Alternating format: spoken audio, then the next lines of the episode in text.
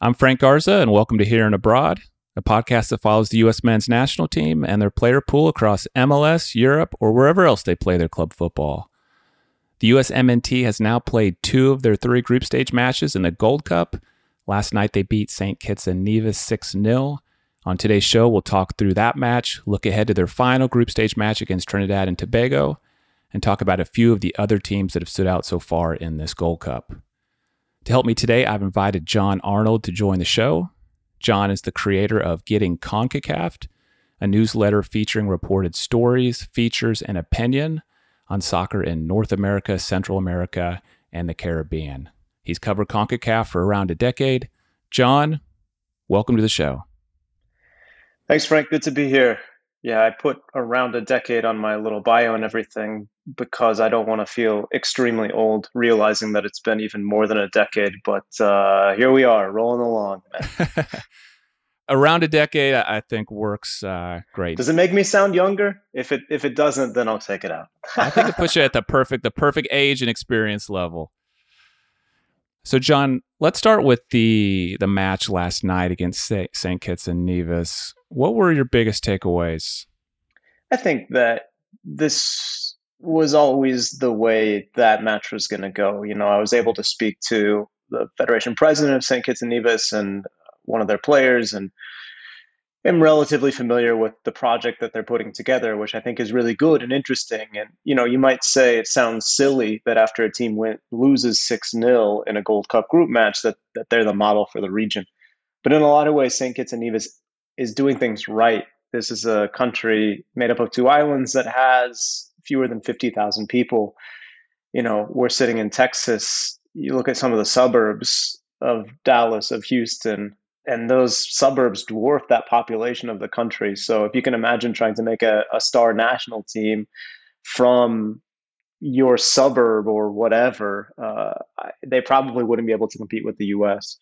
So, what does the US take out of it? I think maybe that's a harder question to tackle. The biggest thing for me is just that they did what they needed to do. You know, the Gold Cup groups are determined in part by goal difference. If there's a tie, which it seems like there will be if the US does what they should do against Trinidad and Tobago, and Jamaica does what we all expect them to do against the St. Kitts team, that again, good for them, but are overmatched. So, scoring goals and scoring as many as possible was important. I thought the US kind of kept their foot on the gas, especially that you know, three minute, four minute stretch early where they kind of set the tone for the game. And then, of course, like St. Kitts gets a little more defensive. They're a little more difficult to break down, and the U.S. still able to add a couple goals. So, uh, you know, as far as tactics and players that stood out, etc., it's a difficult one to analyze in that sort of depth. But ultimately, I think the the kind of headline that you write in big letters is the U.S. got it done. So I think fans should be plenty happy with the game. And ultimately, in a tournament like this, it's more important what comes next. Yeah. I think that's what I was happiest about was that they just took care of business. You know, the U.S. hasn't always done that, you know, in, in recent years against some of these CONCACAF opponents. And so they took care of business. They did what they should do. Uh, I was happy about that. Let me ask you about a few of the specific players uh, the first one is Gianluca Busio. This is a guy that was on the fringe of uh, making it to the World Cup, or at least it seems it seemed at one time he was playing in a lot of qualifying matches. He was getting on the field. Uh, he moved from MLS over to Italy, and then he kind of disappeared from the national team for a long time. Last night, first time back on the field in a while. What do you think of his performance? Yeah, well, not too many bad marks, I don't think. You know, he got into to aggressive spaces that he was able to get into. You know, the, the opponent allowed him to get into. Had two assists. He was clean passing. Other than that, you know, I think the U.S. midfield depth is is impressive. Uh, there's a lot of players who can play in those places. So, you know, being in the fringe of the World Cup team is is actually, I think, probably something to brag about. You know, obviously he would like to make the team. Obviously he wants to be in the squad going forward. Uh, but in his first half of action last night, he didn't do anything certainly to make me think he shouldn't be in the mix.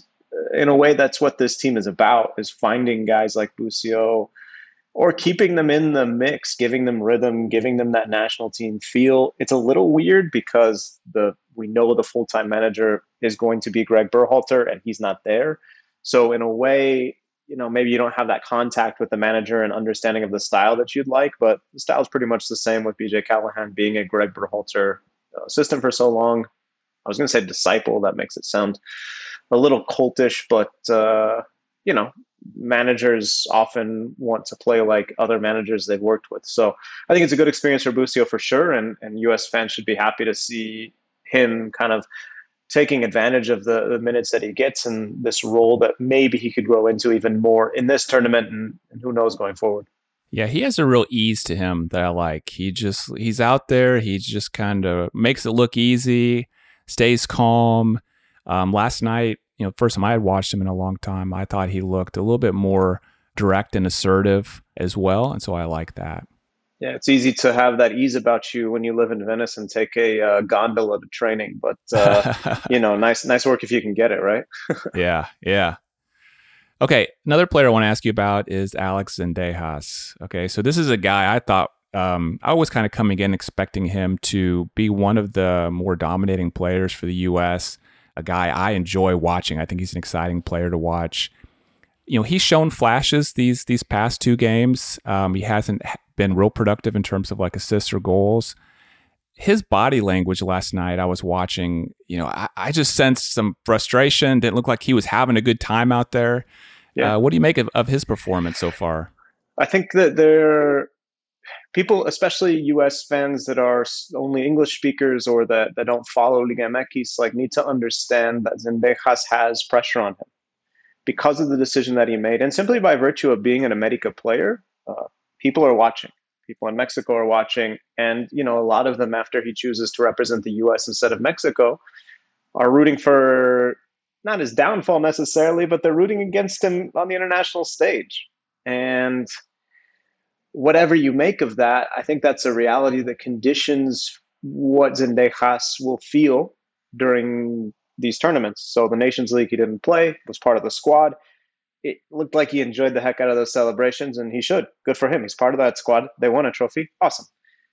Now you shift into this tournament where he's being asked to be a leader, and I think last night uh, there was a there was a level of frustration where he clearly wanted a goal. He clearly wanted to have more counting stats. I think he ended up with an assist, which you know, good for him. But you know, ultimately, it looked like he was really trying to force something, and he's a player where I think oftentimes not forcing has really benefited him. When he came to America, there wasn't a huge level of expectation at all, even though he was formerly a Chivas player. Uh, he hadn't really been a standout Liga MX star. He'd had some good games, especially on loan with Necaxa. But, you know, he came in without expectation, came into often a substitute role and, and, and would influence and change games. And I think you know, it's a different thing to ask a guy to be the leader, to be the guy, to be a creative force in a lot of ways because he is the most experienced player on this team. When you look at, you know, the, the roster, club career is one of the most standouts. Sure, he's not playing in Europe like like Busio, like Bryan Reynolds, but you'd say America is probably better than the clubs that those guys are playing at. At least I think so. Maybe I'm biased because I, I watch and cover Mexican football, but I think ultimately uh, you saw last night a guy who maybe was forcing it. And, and if I'm the coaching staff, I say, hey, man, no, we don't need that from you. We need you to do what you know how to do. So I would expect, and, and he knows that. He's a veteran player, you know, has played in all sorts of these clubs and has that pressure. I think mentally he just needs to make sure he's in a place where he feels like he can play free. So uh, that's what I would want to see out of him in games going forward if I'm the coaching staff, I sort of give him that confidence and make sure he's in the starting lineup next game. If he's still not getting, you're still not getting what you want out of him, maybe you start to, to shift. But I think in this Gold Cup, kind of hell or high water, he's the guy you have to have on the field. Yeah, I'm with you. Yeah, I want to keep seeing him out here. I, hopefully, he'll find that freedom because uh, when he does, man, he's he's fun to watch. So let's look ahead to Sunday. Uh, Group A has their final match day window on Sunday. As we currently stand, the U.S. and Jamaica are atop the group with four points. Trinidad and Tobago have three, and St. Kitts has zero. The U.S. plays Trinidad, Jamaica plays St. Kitts and Nevis. Looks like it's going to come down to goal differential. Both of them are going to be heavily favored to win. How do you see that final match day playing out in Group A? In some ways, it kind of depends on what Trinidad and Tobago we get, I think. I don't think they're as good as they looked in the second half against St. Kitts and Nevis. I don't think they're as bad as they looked in the first half against Jamaica. But this isn't the strongest Trinidad and Tobago team we've seen in, in quite some time. There are some standout players that the U.S. is going to have to watch out for. But ultimately, the U.S. should beat Trinidad and Tobago. But we said that in 2017 uh, for 2018 World Cup qualification, and it didn't happen. Now, of course, there are so many different factors, and this is a different U.S. team, but it's a depth U.S. team, and it's one of the better squads that that Trinidad and Tobago can put together. So I, I think, yes, the U.S. should win, and they probably should win by multiple goals. But Trinidad and Tobago, being a team that does have talented players and and has been together for some time, makes it a little trickier than if you're in Jamaica's position, where you say, well stick a guy with a phone behind the bench. He looks at the U.S. score and tells you how many goals you need. It's not going to be that easy because we know we saw last night St. Kitts and Nevis, you know, Archibald in goal and a couple of the defenders. Like they're not just rolling over and, and letting the other teams do whatever they want, but there's going to be a quality gap there. So um, I think in a lot of ways Jamaica is in a bit of an advantageous position, but at the same time, I wouldn't expect them to score. You know, I don't think it's going to be ten 0 right? So you know, I, I think the picture is there, the panorama is there, and all the U.S. can do once the whistle blows on Sunday is try and beat Trinidad and Tobago and do it by as many goals as possible. The other thing that I would mention, Frank, yeah, you want to win the group, but it's possible that coming out of Group D, Canada could finish as the runner up in that group. So you might win the group and still get Canada, who I think everyone wants to avoid. We don't know. Obviously, there's only been one game, but Canada drew with Guadeloupe at home in Toronto.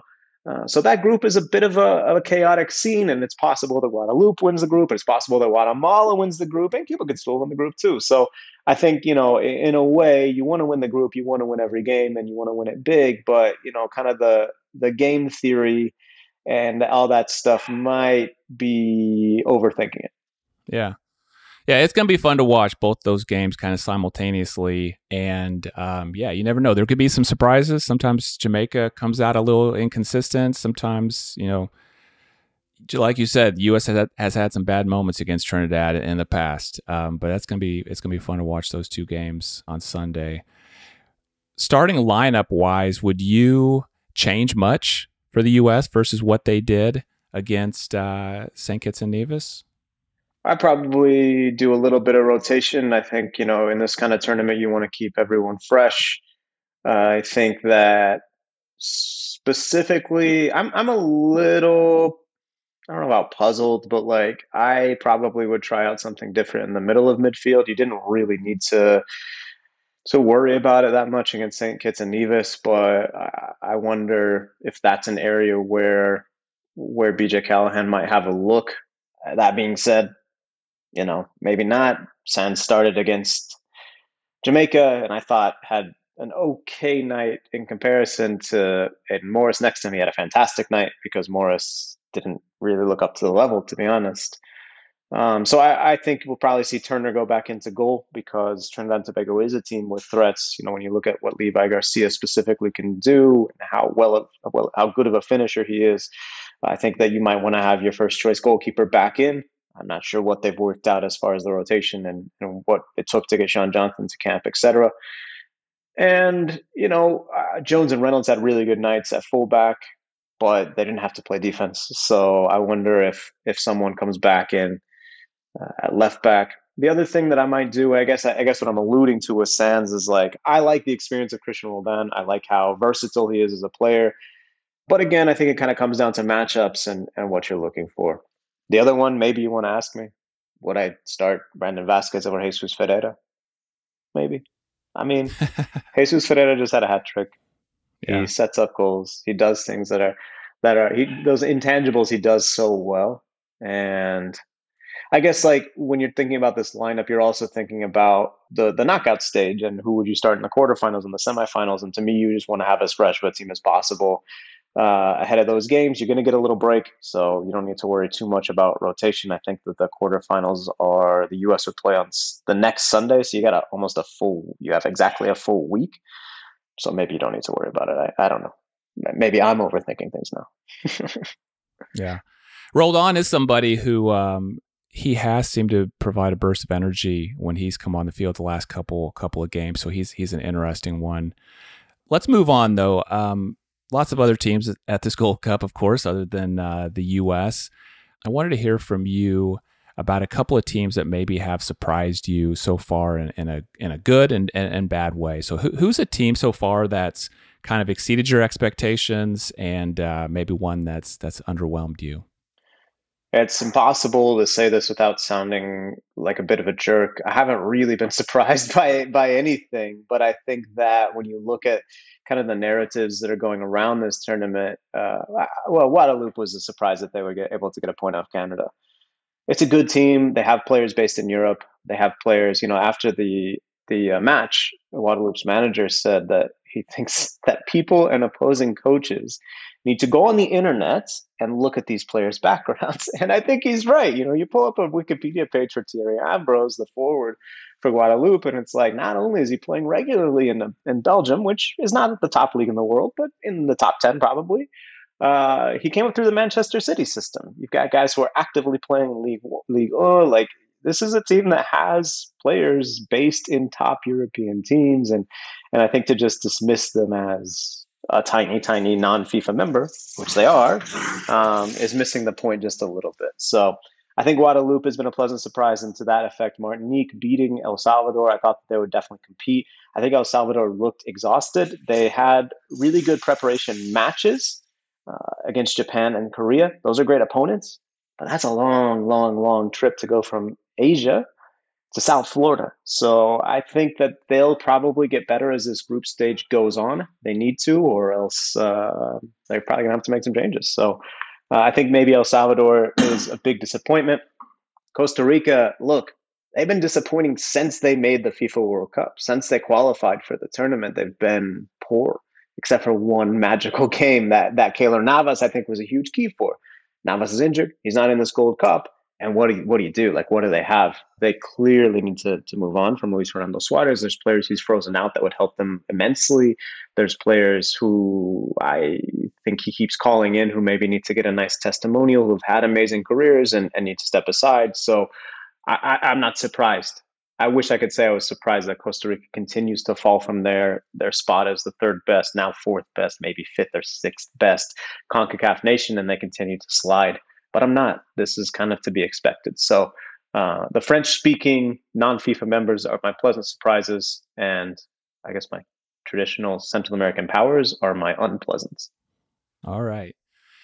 Well, Jon, before I let you go, any final thoughts on the Gold Cup? And then I'd love to hear just, you know, where can people find you, uh, learn more about you uh, if they'd like to after the show? Yeah, I think final thoughts is that I, I, predicted eh, and, and spoke with some folks about the, the idea that St. Kitts and Nevis I thought was going to suffer some difficult games. But otherwise, we haven't seen blowouts. You know, I think in the Gold Cup group stage in the past, you say, ah, these teams are not good. These teams don't belong here.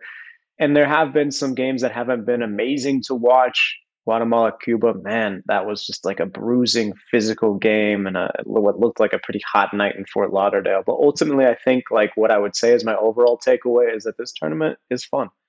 It's good right now. The level of competition is being raised. Why? A lot of it is because of the CONCACAF Nations League. People want to complain about the Nations League. U.S. fans, who I think are the majority of your audience, Frank, like might not enjoy it for what the U.S. has to do. But yeah, blowing out Grenada doesn't help. But Haiti playing games every FIFA international window, and St. Kitts and Nevis playing these games every window, and Guadeloupe and Martinique having a reason to bring their squad together despite not being part of FIFA World Cup qualification. All of that stuff is helping to raise the level of the region. And when the level of the region increases, the teams at the top are going to benefit too. And eventually, in five, ten years, it won't be unhelpful to play Grenada or St. Kitts and Nevis or some of these other teams because they're going to be better. And ultimately, I think we're still in the stage in CONCACAF where a rising tide is going to lift all boats. So I think the overall takeaway for the tournament so far is it's been competitive, which it should be, but it hasn't always been. And so I think that's something to really highlight and take away. If you vibe with that, my newsletter is called Getting CONCACAFed. You can check it out at getconcacaf.substack.com or you can just Google Getting CONCACAFed. And I'm still on Twitter despite it all. I'm at Arnold, comma Jon, spell out, comma no H in Jon, and that's where I post all my stuff. So links to the newsletter for sure, but also it's been cool to cover the tournament for, for a couple different major outlets around around the U.S. around the world. So you can kind of stay. I was going to say LinkedIn, but that's a different social media network. You can stay in the loop with the uh, stuff I'm I'm doing on on Twitter. Thank you, Jon. Hey, my pleasure, Frank. Thanks for having me, man. And thanks to everyone for listening to Here and Abroad. If you enjoyed the episode, please share it with a fellow USMNT fan. I'm Frank Garza, and I'll be back next week with a new episode.